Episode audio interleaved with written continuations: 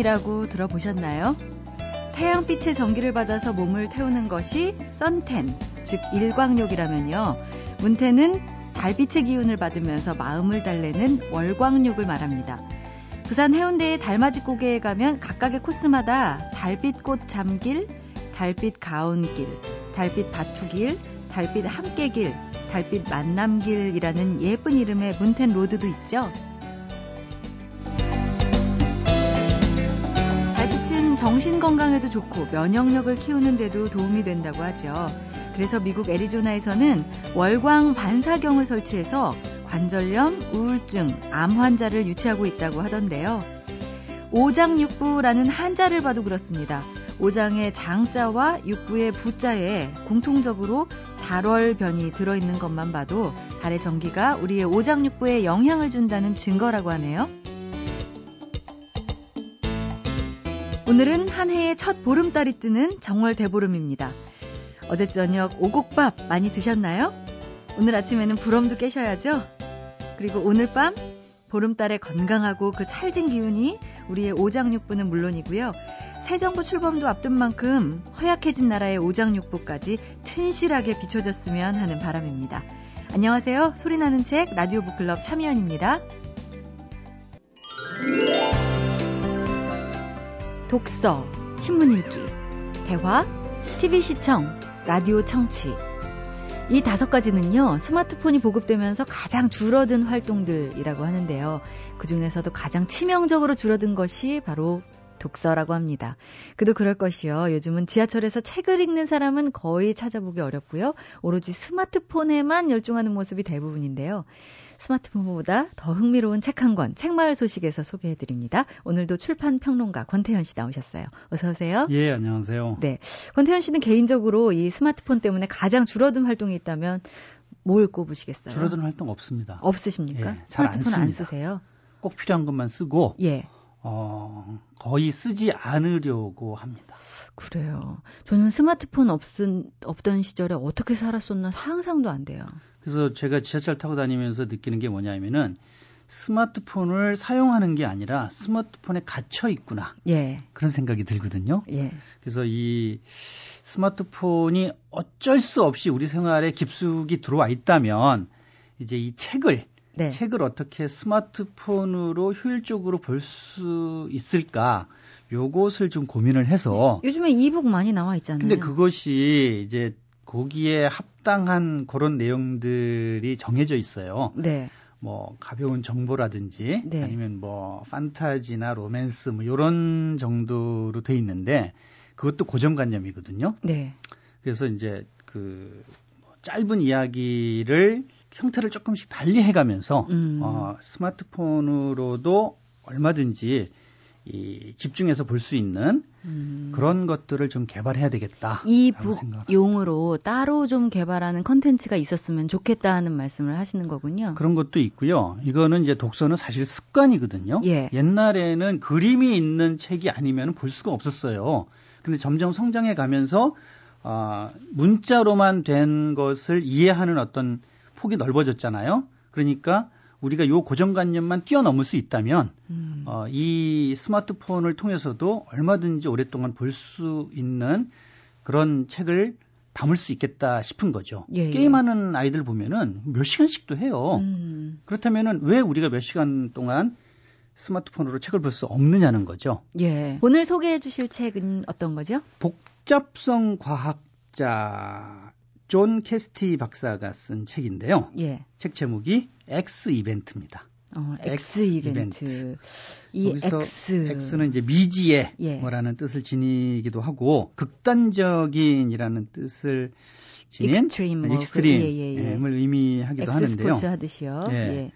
발생 가능성을 계산해낼 수는 없지만 음. 엄청난 타격을 주는 사건을 X 이벤트라고 생각을 하시면 됩니다. 예, 블랙스완이군요. 예. 예. 이 책은 이제 고도로 복잡하고 기술 의존적인 현대 사회에 닥칠 치명적인 재난을 다루고 있는데요. 예. 모두 11가지 문명 붕괴 시뮬레이션이 나옵니다. 어. 그 11가지는 디지털 암흑, 또 식량 위기, 전자기기의 파괴, 세계화 및 유럽 연합의 붕괴, 예. 또 물리학적 재난, 핵폭발, 석유 소진, 뭐 예. 전염병의 창궐, 정전, 음. 로봇의 재앙, 금융 몰락 이런 것들인데요. 예. 그런데 이런 것들이 각각 따로따로 문제를 일으키는 게 아니라 예, 예. 서로 연결이 돼서 예. 연쇄적으로 반응한다는 게 저자의 주장입니다. 예. 예를 들어서 뭐 인터넷은 전력망에 의존을 하고 그렇죠. 전력망은 석유, 석탄, 핵 발전에 의존하고 음. 또 이것들은 다시 전기를 필요로 하는 제조 기술에 의존한다는 겁니다. 예, 예.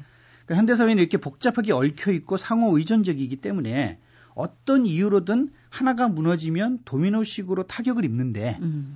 이걸 이제 카드로 만든 집에 비유를 합니다. 예. 카드 하나를 탁 쳐서 쓰러뜨리면 음. 와르르 다 무너진다는 거죠. 예. 이 책을 읽다 보면은 야 이게 이렇게 쉽게 무너지고 붕괴될 수 있구나 이런 부분들이 나옵니다. 예. 여기 디지털 암흑이라는 파트를 보면은 2009년 10월 중순에 네. 스웨덴의 국가 도메인인 .se가 예. 모두 작동하지 않는 사태가 일어났었다고 합니다. 아, 그래요. 그런데 이런 엄청난 일이 발생한 이유가 정기 보수를 하다가 음. 그냥 잘못 건드려서 시스템 오류로 이런 일이 일어났다고 하거든요. 그래요. 그러니까 얼마든지 전기, 전기 보수하는데 왜 스웨덴의 국가 도메인이 안 될까요? 아니 그러니까요. 그러니까 이것이 정말 단순한 어떤 오류로 인해서 네. 이렇게 엄청난 사태가 발생할 수도 있다는 겁니다. 음. 또 이제 세계 식량 가격은 2010년 이래 40%나 상승을 했고 예. 이 때문에 2011년 이래 4,400만 명이 빈곤 상태에 빠졌다고 합니다. 음. 그리고 이제 과일과 종자 생산에 결정적인 역할을 하는 꿀벌, 예. 꿀벌이 3분의 1 이상이 사라졌다고 하거든요. 아, 이 얘기는 정말 많이 나오잖아요. 벌이 사라지면은 지구가 망한다. 이게 이제 이 생태계의 흐름이 깨지는 예, 겁니다. 예, 예. 그리고 어떤 항생제도 듣지 않는 슈퍼 해충들이 출현을 했다고 하거든요. 네, 네. 그래서 2030년에는 이 식량 부족이 세계적인 재난이 될 것이다. 음. 이렇게 전망을 하기도 합니다. 예. 그리고 석유 문제도 심각한데요. 예. 한 연구 결과를 보니까 비석유 수출국 기구 음. 이 국가들이 이제 그 석유 생산을 하는 게 2015년에 정점에 이른다고 합니다. 예.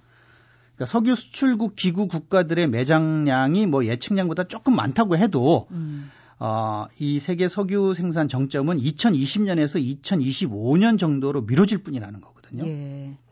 근데 이게 이 우리 몸에 수분이 70% 정도 있다가 20%만 빠져나가도 이게 기능을 못 하는 것처럼 음. 다 고갈되지 않더라도 네. 이 석유 필요한 양의 한 10%, 15%만 부족해도 난리가 나는 겁니다. 예. 정전 문제도 위태롭기는 마찬가지인데요. 네.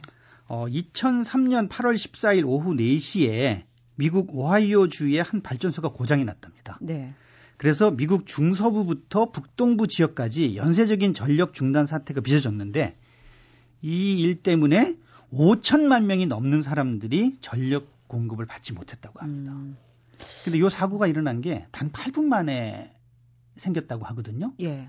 그러니까 이제 주요 도시에 이렇게 일주일 이상만 전기가 공급되지 않으면은 이제 엄청난 그 이 후유증이 음. 생긴다 그래요. 근데 이것들이 보니까 너무나 단순한 우리가 조금만 방심하면 터질 수 있는 그런 부분들이더라고요. 예, 예. 그러니까 그리고 이제- 복잡성 과학자라고 말씀을 해주셨지만 사실은 예. 굉장히 단순한 것에서 어, 기인된 복잡함이 되는 거네요. 그러니까 이제 복잡한 것들을 다 알고 나니까 알고 나니까 이 복잡한 것들이 우리를 우리 생활을 더 윤택하게 해주고 행복하게 해 줄 줄 알았는데 그렇지 않은 이유가 뭘까를 이제 연구를 하다 보니까 예. 어떻게 되냐면은 이것이 너무 복잡해서 관리가 안 되는 겁니다. 음, 그러니까 관리가 되지 않을 적에는 X 이벤트가 일어난다는 거죠. 예, 그리고 두 개의 대상이 두 개의 대상이 하나는 너무 복잡하고 하나는 또 그 많이 단순할 때 이 갭이 너무 커서 그 흐름을 메꾸지 못해서 또 X 이벤트가 일어나서 무너진다는 겁니다. 예. 그러니까 본질적인 것은 항상 기본 베이직 정도는 꼭 맞춰놔야 된다는 생각이 그러니까 들어요. 시스템이 안정적으로 돼 있어야 되는데 네. 그렇지 못하고 그냥 복잡하게 자꾸만 발전을 거듭해 가다 보니까 이것이 감당이 안 되는 수준으로 점점 더 진행이 되는 겁니다. 예. 그래서 이제 저자는 지나치게 복잡한 시스템을 단순화하는 것이 X 이벤트를 막는 유일한 방법이다. 음. 이렇게 얘기를 하고 있습니다. 예. 그러니까 이제 예를 들어서 이 금융시장의 경우에 우리가 잘 모르는 아주 복잡한 금융 상품들이 막 나오고 있는데 그것을 관리하기 위해서 더 복잡한 시스템을 갖추는 게 아니라 음. 이미 만들어진 복잡한 그 유형의 금융 상품들 다 없애버리라는 겁니다. 예. 단순하게 가고 발전을 멈추고 그리고 우리에게 더 안정적인 어떤 시스템을 구축을 하지 않으면 우리가 언제 X 이벤트를 만날지 모르고 그것으로 인해서 아, 도미노식으로 다 무너질지 모르니까 준비를 해야 된다. 음. 이게 이제 저자가 보내는 메시지입니다. 그렇군요. 단순하게 만들어주는 때가 오늘 같은 일요일 아침인 것 같습니다. 즐거운 그리고 단순한 하루 보내시기 바랍니다. 오늘 말씀 고맙습니다. 권태현 씨였습니다. 고맙습니다. 예, 감사합니다.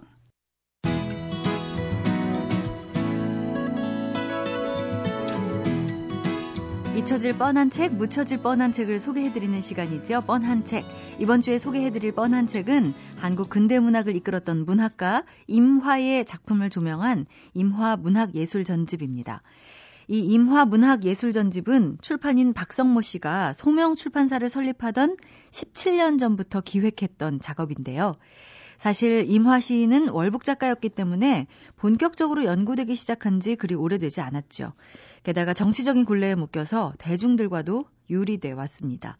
하지만 그가 이룩한 거대한 문학적 성취만큼은 마땅히 재조명돼야 한다는 것이 문학계의 움직임이고요.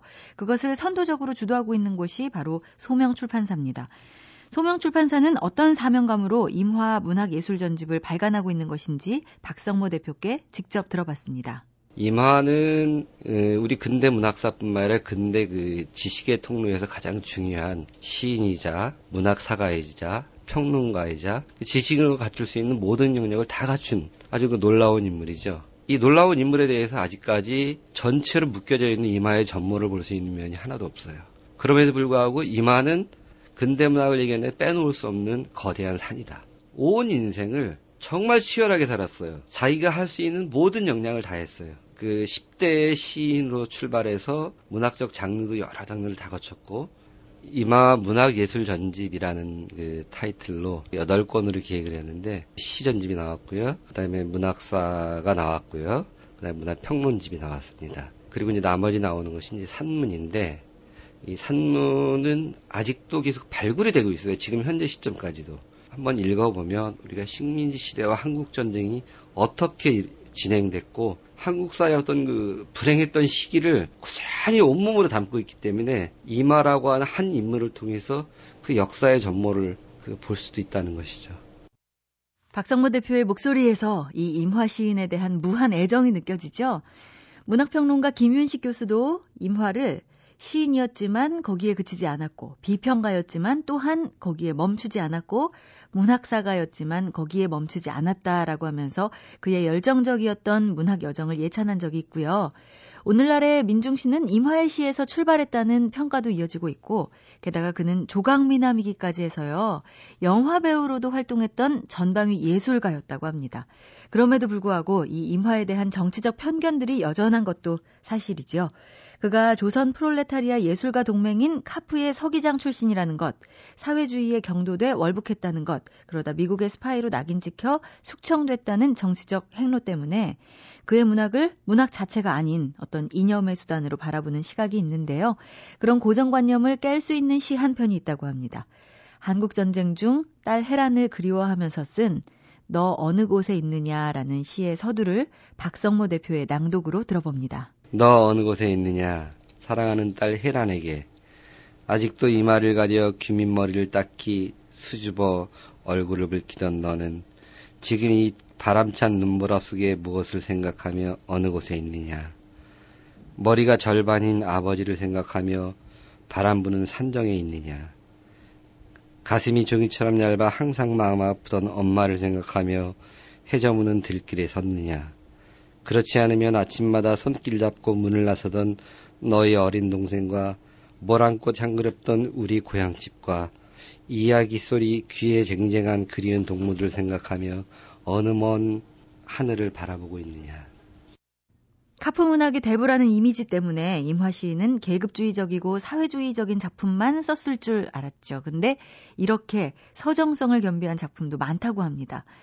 그런데 이 지금 읽어드렸던 너 어느 곳에 있느냐라는 시는 전투 의욕을 상실시킨다 하는 북측의 비난을 받으면서 미제 스파이가 아니냐는 명분을 주게 되고요. 결국 처형까지 당하게 됩니다. 그래서 북에서는 지금까지도 임화에 대한 연구를 금지하고 있다고 하던데요. 이념 때문에 남에서도 북에서도 제대로 된 평가를 받지 못한 그의 문학을 임화 예술 전집을 통해서 제대로 평가하고 만나는 시간을 가져보는 것도 좋을 것 같습니다. 자, 끝으로 임화 문학의 가치와 의미는 무엇인지 박성모 대표의 이야기 마저 들어봅니다. 임화에 대해서 우리가 얘기할 때 자파 문학가였다. 이런 어떤 고정관념이 아직도 뿌리 깊은 요소가 있어요. 그동안의 그 편향된 시각으로 봤던 필터링을 제거해야 됩니다. 제거하고 보면 아름답고 서정성 넘치는 시가 이마한테 있다는 거. 그리고 또 하나는 이마라고 하는 프리즘을 통하지 않고서는 근대 문학을 볼 수 없다. 그 속에서 치열하게 자기 그 한 생애를 살았던 한 인물을 통해서 식민 시대와 한국 전쟁의 그 이어지는 그 면을 다 볼 수 있다. 그런 의미에서 이마는 꼭 적어도 이제 문학하는 친구들 특히 젊은 독자들을 필독을 권하고 싶은 책입니다. 이마만 보이는 것이 아니고 근대 문학사의 전반도 볼 수 있고 한 인물이 어떻게 살아서 어떻게 나아서 갔는지 그것을 통해서 자기 자신의 어떤 그 또 다른 세계관이 생길 거라고 봐요. 약간 어려운 말도 나오지만 거기에는 상세하게 밑에 주석이 달려 있어요. 인내와 끈기 조금만 가지면 다 보인다. 이렇게 말씀드리고 싶습니다. MBC 라디오 95.9 MBC 라디오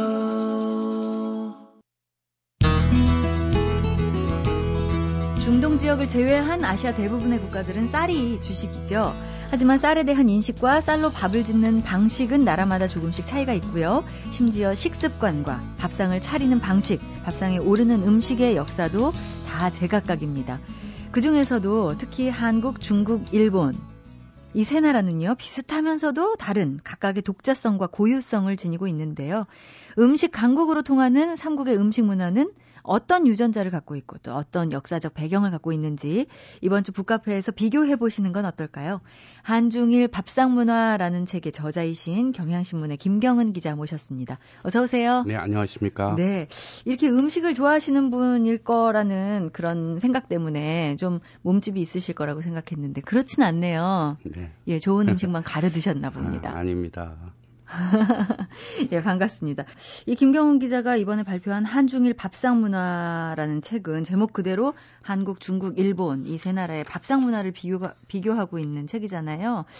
어떤 계기로 이 삼국의 밥상 문화에 주목하게 되셨는지. 네. 제가 어, 몇년 전에 네. 일본 다떼야마라는 데를 이렇게 갈 기회가 있었습니다. 네. 그곳은 우리나라로 말하면 개마고원이고 네. 일본의 알프스라고 하는 아주 그 험한 산악지대인데요. 해발 3,000m가 넘는 곳이었습니다. 네. 그곳에서 기대하지 않은 어, 어떤 걸 봤습니다. 네. 다키꾸미꾸항이라는 음식을 먹는 걸 봤는데 그 음식이 그 가마솥에 우리나라 그 콩나물 비빔밥을 만들듯이 네. 그렇게 만들어진 음식입니다. 물론 재료는 거기에 뭐 해산물도 들어가고 야채도 들어갔지만 그 밥을 가마솥에 있는 밥을 간장을 넣고 숟가락으로 비벼 먹는 걸 봤습니다. 완전히 콩나물밥이네요, 예. 한마디로. 아니요. 콩나물은 거기에 재료가 없습니다. 아, 해산물과 그래요? 다른 야채들이 아, 들어가 있지만요. 예, 예, 예. 그런데 잘 아시겠지만은 일본은 비벼 먹는 문화가 아닙니다. 심지어 그 팥빙수조차도 섞어 먹지 않고 그대로 있는 채로 떠먹거든요. 네. 아, 이상하다고 생각했습니다. 음. 물론 산골짜기이기 때문에 음식이 없고 그래서 그런 문화가 있지 않았을까 생각을 했습니다만 궁금증을 참기 어려웠습니다. 네. 한국에 와서 자료를 찾아보니까 도쿄 같은 대도시에도 그런 음식을 먹는데요. 음. 이름이 달랐습니다. 네. 그 카마 메시 카마라는 건 우리 가마솥의 카마입니다. 네. 메시는 밥이고요.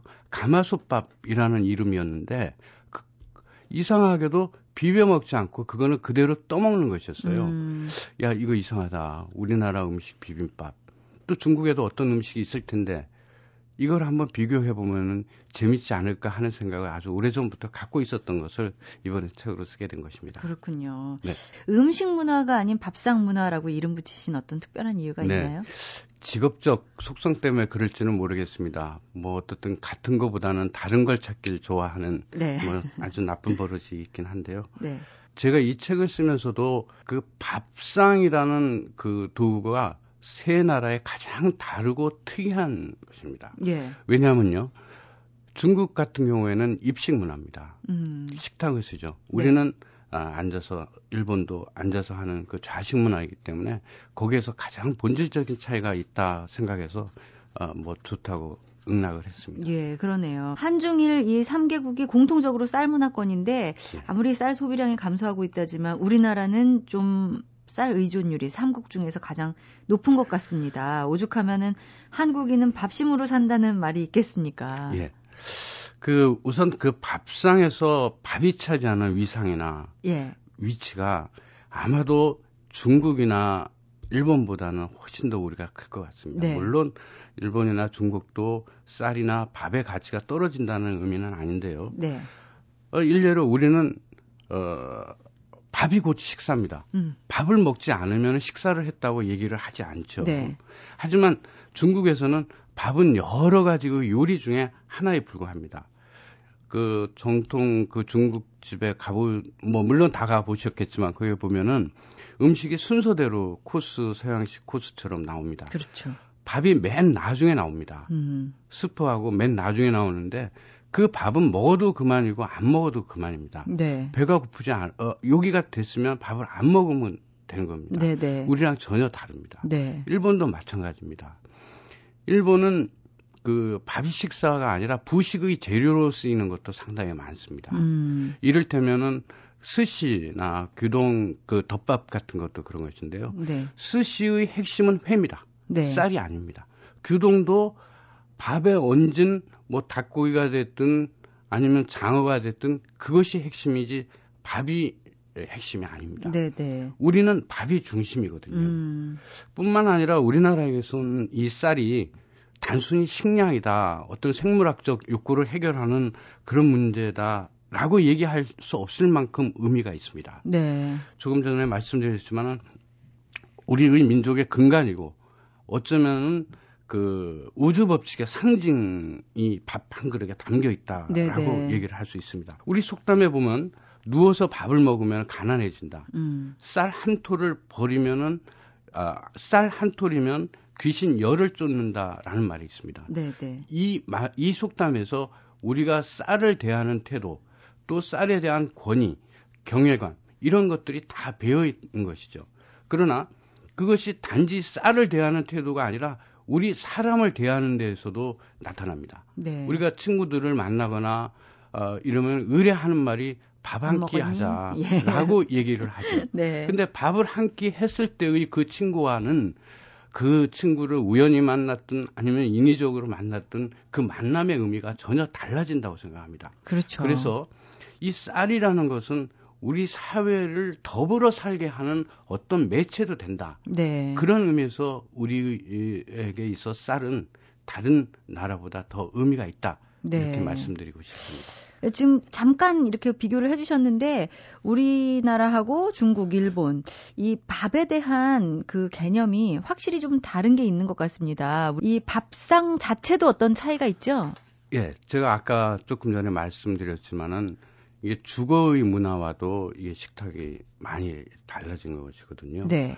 근데 중국 같은 경우에는 식탁에서 어, 식사를 합니다. 네. 그 밥이 아, 요리가 커다란 데 제공이 되고 좌판이라는 걸 이렇게 돌려가면서 자기 자리에서 떠먹게 돼 있습니다. 네네. 네. 그러니까 기본적으로 여러 사람이 함께 먹는 즉 공창과 어, 합찬의 의미를 갖고 있습니다. 네네. 네. 중국에서는 그 식탁에 5대 조가 네. 5대의 식구가 한 자리에서 워커를 먹는 것을 가장 행복한 가정이라고 얘기를 하거든요. 네, 네.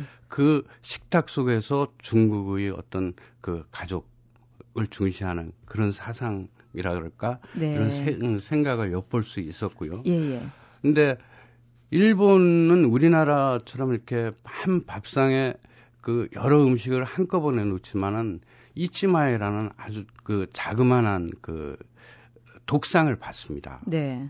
저 아마 영화 같은데 보시면은 그 뭐 다이묘나 있고 사무라이가 쭉 꿇어앉아 있으면서 상을 하나씩 받고 있는데 그 모양입니다. 네. 저도 몇 년 전에 본 영화가 하나 있는데 그 남극의 세퍼라는 영화였습니다. 그는 일본 사람 8명이 남극 대륙에 가서 어 기지에서 이제 생활하는 모습인데 거기에 하나의 탁자가 나오고 8명이 식사하는 장면이 나옵니다. 네. 궁금했습니다. 어떻게 할까요? 패드를 깔았습니다. 네.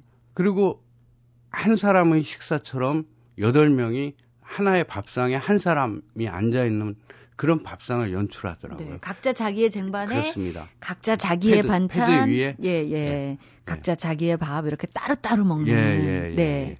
그렇습니다. 우리나라도 원래는 그 독상이 원칙이었습니다. 네, 네. 그런데 이제 뭐 그게 상황이 바뀌면서 조금 겸상들이 많아졌는데 조선 시대까지만 해도 겸상도 학렬이 다르거나 네. 아니면 성이 다르거나 음. 이래도 겸상을 할 수 없었습니다. 예, 예. 아버지와 아들이 먹을 수 없었고요. 시어머니와 며느리가 한 상에서 먹을 수 없었습니다. 학렬이 같아도 올케와 시누이도 겸상하지 않았습니다. 네. 얼마나 재밌느냐면요.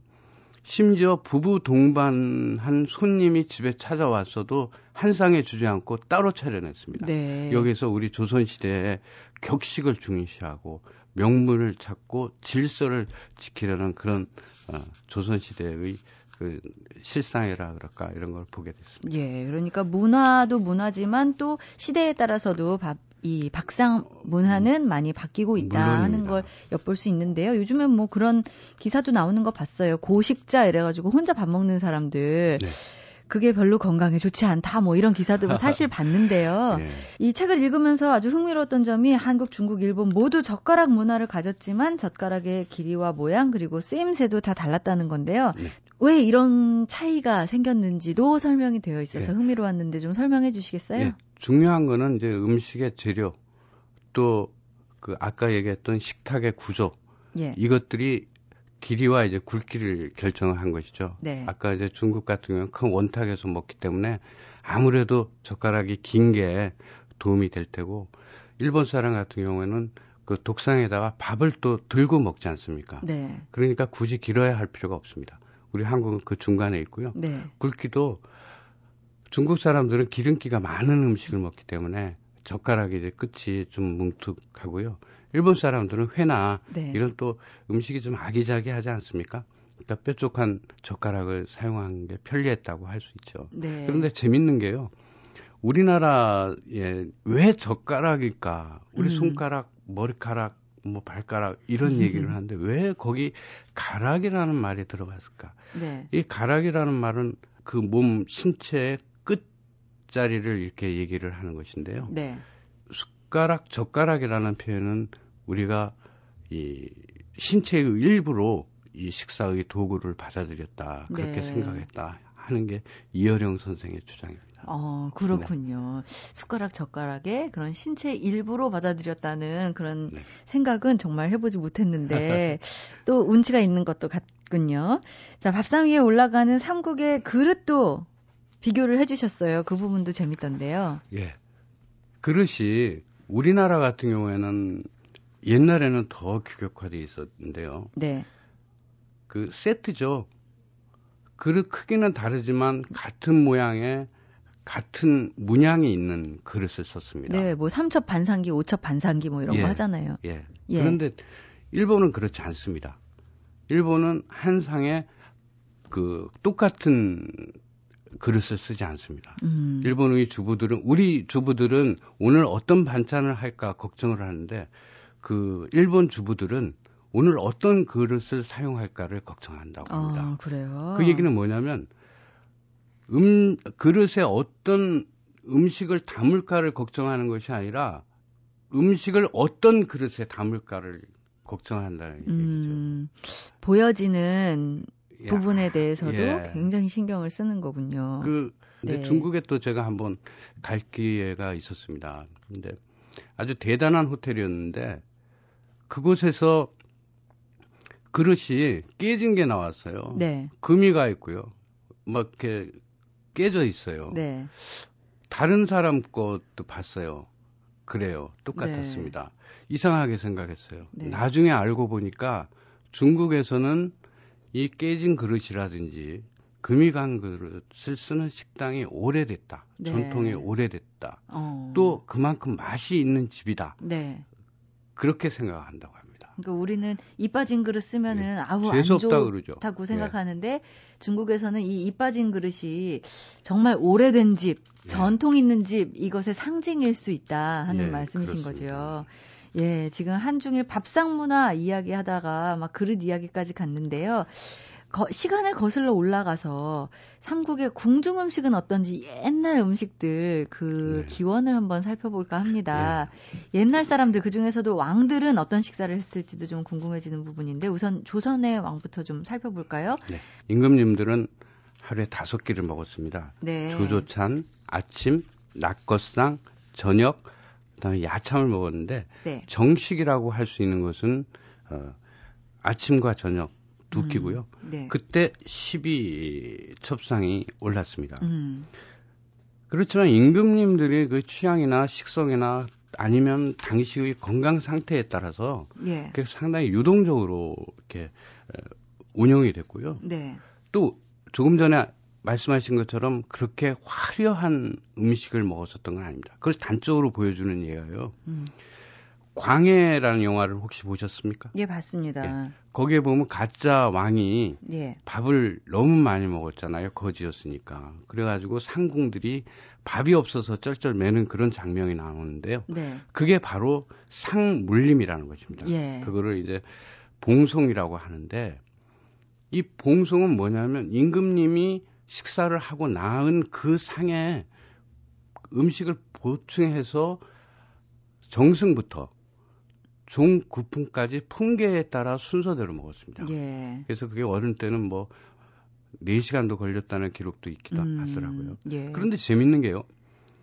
그것이 반상으로도 내려옵니다. 예, 양반가에서도. 예. 예. 반가에 내려와서는 그게 꾸러미라는 이름으로 하지만 그 집안의 그 서열에 따라서 그렇게 밥을 먹었습니다. 예. 그것만 봐도 우리 임금님들이 먹었던 식사와 우리의 방가에서 먹었었던 음식이 크게 다르지 않다라는 음. 것을 알수 있고요. 예. 제가 여기서 하나 더 말씀드리고 싶은 것은 제 책에 어, 조선의 왕들이 이 식탁에서 밥상 정치를 통해서 어, 위민 정치를 구현했다라고 주장을 했는데요. 예. 그 이유는 우리 음식은 반가와 궁궐을 소통하는 것이었습니다. 음. 밥상이 그 소통의 통로였습니다. 아까 봉송도 있지만은 진상품이라는 걸 받아서 그걸 재료로 해서 밥상에 수라상에 올리게 되는데 네.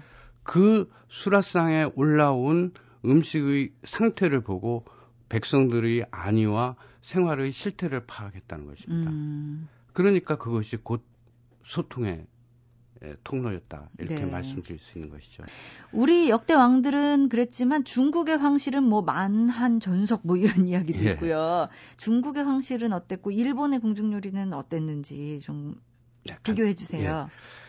그 한국의 음식은 소통의 음식이라고 제가 말씀을 드렸는데 예. 그에 반하면은 중국의 궁궐 음식은 정말로 중앙 집권적인 문화의 총체라고 이렇게 얘기를 예. 해도 과언이 아닙니다. 네. 모든 진기하고 맛있는 음식이 대장성으로 모였습니다. 자금성으로 네. 모였습니다. 예. 궁궐도 조리법은 외부로 외부로 유치, 유출을 할 수 없었습니다. 아. 양생법 같은 거를 조금이라도 만약에 유출했다 그러면 바로 큰 처벌을 받아야 하는 그런 어, 그렇다고 합니다. 네.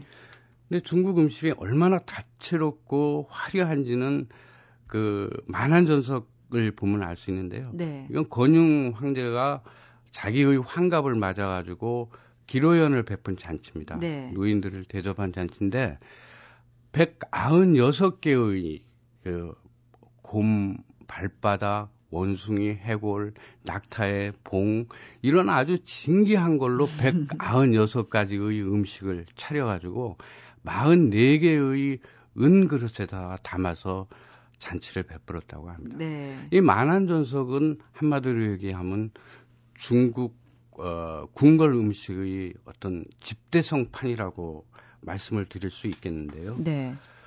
최근에 그 제가 신문 기사를 보았습니다. 대만에서 어떤 식당에서 만한 전석을 재현했습니다. 네. 근데 그 1인당 값이 무려 천만 몇천, 천만 예. 몇백만 원이었다고 어, 하더라고요. 예. 이처럼, 이처럼 이제 진기한 음식이 상다리가 이제 부러질 정도로 이제 식탁에 올라왔지만 그래도 절도를 지키고 왕의 건강을 다루는 규칙이 있었습니다. 음.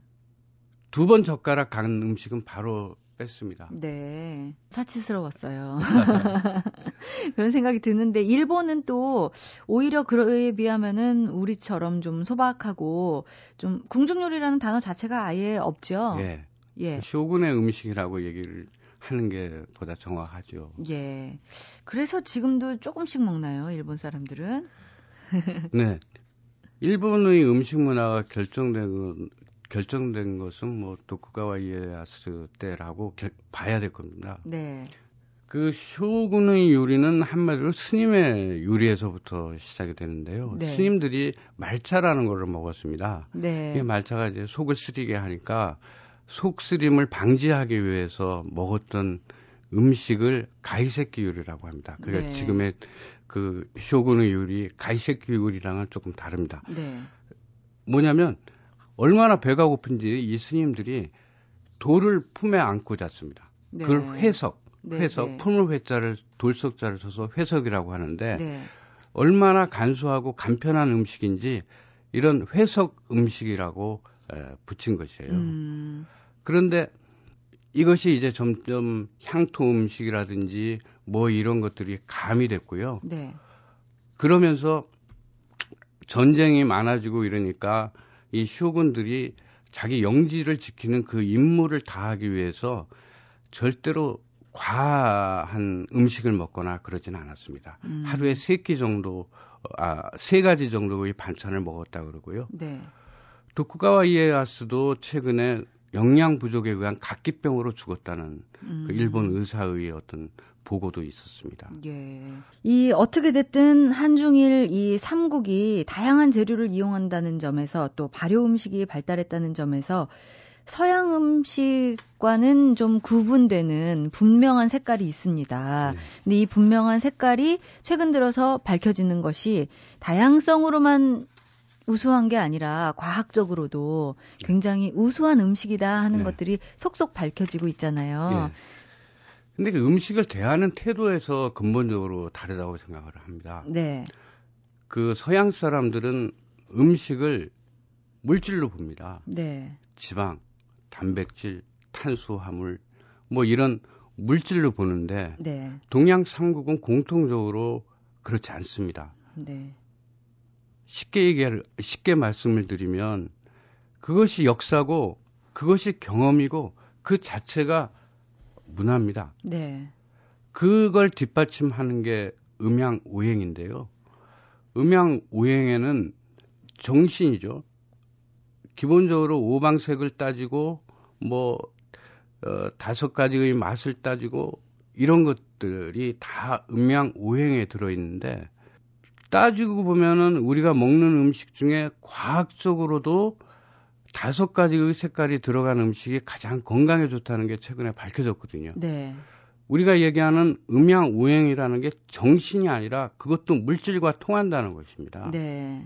그래서 뭐 그 음식의 질이나 맛이나 이거는 절대적인 비교가 있을 수 없지만은 적어도 정신과 그 건강과 철학을 함께 먹을 수 있는 동양 음식이 서양 음식보다는 조금 나은 게 아닌가 하는 생각을 하죠. 그렇군요. 자, 오늘 북카페에서는 음식을 통해서 한중일 삼국의 문화를 비교할 수 있는 책, 한중일 밥상 문화의 저자이신 경향신문 기획위원 김경은 기자와 함께 했습니다. 오늘 말씀 고맙습니다. 고맙습니다.